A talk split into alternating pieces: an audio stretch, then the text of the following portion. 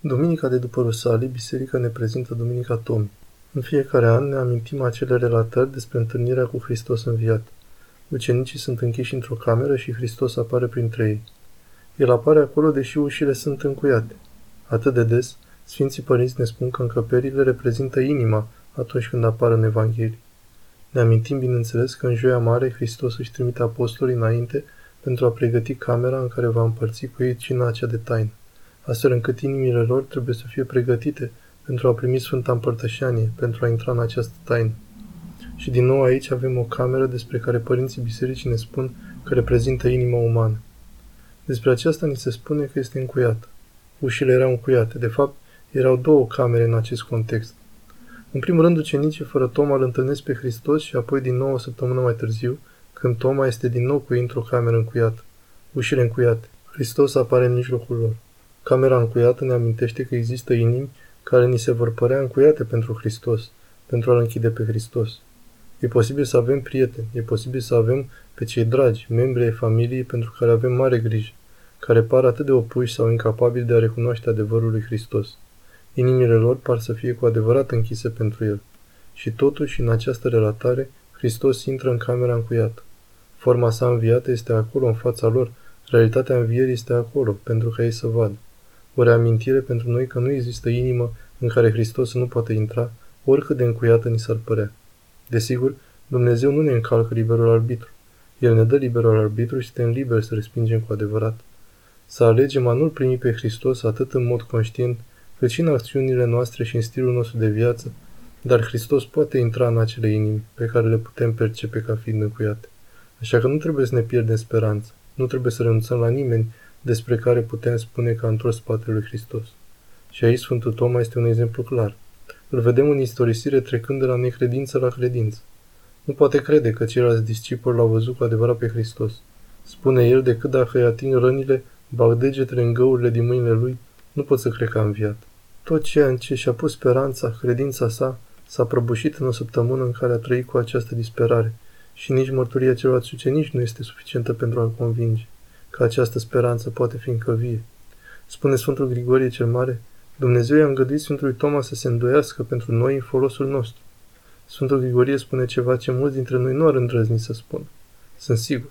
Sfântul Grigorie spune că este ajutat mai mult de încrederea îndoierii de Toma, decât chiar de credința imediată a Sfintei Maria Magdalena.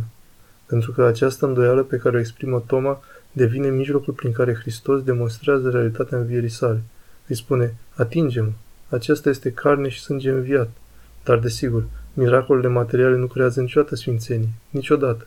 Dar miracolele materiale pot indica, pot dezvălui sfințenia în toate viețile noastre și cum reacționează Hristos la Sfântul Toma. Dorința lui Toma este pentru un fel de dovezi. Hristos nu-l condamnă. Hristos îi spune, atinge în rănile, pune mâna în partea mea, lasă ceea ce este adevărat înaintea ta să te convingă. Lasă-ți credința și speranța să se bazeze pe această realitate. Toma a vrut un fel de dovadă. El a vrut doar aceeași dovadă pe care ceilalți ucenici avuseseră cu o săptămână în urmă. Ceilalți ucenici îl văzuseră pe Hristos cel înviat și exact asta și-a dorit și Toma. Atât de des, credința creștină este ridiculizată și prezentată ca un fel de credință oarbă. Creștinii au credință indiferent și în ciuda dovezilor, în ciuda experienței și a ceea ce este în jurul lor. Dar Dumnezeu, Dumnezeu înțelege nevoia noastră, în special începutul călătoriei noastre spirituale. Dumnezeu înțelege cum credința are nevoie de temeiuri credibile pe care să se bazeze. Nu e o credință oarbă. Experiențele noastre în viață, uneori durerea, frumusețea, bunătatea, iubirea, multe tipuri de diferite de experiențe pot începe să ne deschidă inimile, acea cameră încuiată către adevărul lui Hristos. Desigur, pe măsură ce ne maturizăm, pe măsură ce creștem în credința creștină, credința însă își trece dincolo de rațiune. Nu mai avem nevoie sau nu mai avem sete de aceste tipuri de explicații raționale în același mod. Dar Dumnezeu nu-i condamnă pe cei care au nevoie la început de ceva tangibil sau nevoie de ceva pentru a le insufla dorințele raționale și gândurile raționale. Isus îi spune Sfântului Toma, atinge rănile mele, atinge chiar semnele răstignirii. Hristos aici demonstrează că, pentru ca Toma să experimenteze cu adevărat acest Hristos înviat, învierea însăși, el trebuie să atingă rănile răstignirii. Se întâmplă ceva foarte profund aici. Adevăratul Hristos, Hristos cel autentic, este întotdeauna cunoscut după rănile și răstignirea Lui. Nu putem avea învierea lui Hristos fără răstignire. Toți putem intra în această înviere doar prin răstignire, omorârea omului vechi.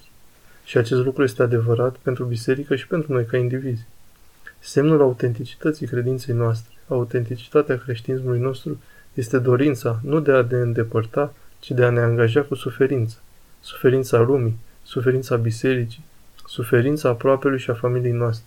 Nu să fugim de propria noastră suferință, ci să încercăm să găsim răbdare și pace și încredere în Dumnezeu. Încrezători în Dumnezeu, indiferent cât de teribilă ar fi suferința în jurul nostru sau pare a fi în jurul nostru. Și Hristos le zice ucenicilor, primiți Duhul Sfânt. Această apariție a lui Hristos nu este evenimentul salilor, și totuși El le spune să primească Duhul Sfânt. Duhul Sfânt este dătătorul de viață. Duhul Sfânt este în toată creația, lucrând, convingând inimile umane de adevărul lui Hristos. Care printre noi, care poate că sunt convertiți de la alte forme de creștinism sau chiar de la ateism sau păgânism, care printre noi nu pot recunoaște că Hristos a lucrat în viața noastră, convingându-ne de adevărul Fiului Său, adevărul Sfintei Trăimi, adevărul Învierii, Duhul Sfânt viu, activ în toată viața noastră. Da, la Rusalii Duhul Sfânt vine într-un mod unic și diferit, în putere. Biserica este creată și prin botezul și minciungere intrăm într-o relație nouă. Duhul Sfânt locuiește în noi într-un mod nou, unic și puternic. Dar nu trebuie să negăm că Duhul Sfânt lucrează în noi toți, în toată viața, dar mai ales în inimile noastre, atrăgându-ne la Hristos. Atunci când ne gândim la cei dragi, să ne rugăm pentru ei și să ne rugăm pentru că, deși ei pot să-L respingă pe Hristos în cuvinte, chiar și în gândurile lor, să respingă pe Hristos deocamdată, deși inimile lor ne pot părea atât de zăvorâte și atât de încuiate, încât ne este imposibil să credem că Hristos ar putea fi vreodată binevenit acolo. Să ne amintim că Duhul Sfânt a fost primit înainte de cinzecime. Duhul Sfânt lucrează în noi. Duhul Sfânt îi va convinge pe cei care au ocazia să fie convinși de adevărul lui Hristos, dar depinde de noi să începem să descuiem acea ușă. Cei care îl resping pe Hristos, cei care aleg în mod conștient să respingă pe Hristos, trebuie să aleagă cu voința lor liberă să înceapă să descuie ușa. Și noi, ca creștini, ne putem juca parte, nu doar în cuvintele noastre, nu doar în felul în care trăim și felul în care mărturisim credința noastră, dar în felul în care le recunoaștem suferința, în felul în care ne angajăm cu adevărat cu rănile din această lume, suferința acestei lumi. Și să ne ținem mereu de faptul că aceste răni, această suferință poate fi o formă de răstignire, care îi conduce chiar și pe cei care par să-L respingă pe Hristos, să-i conducă la înviere.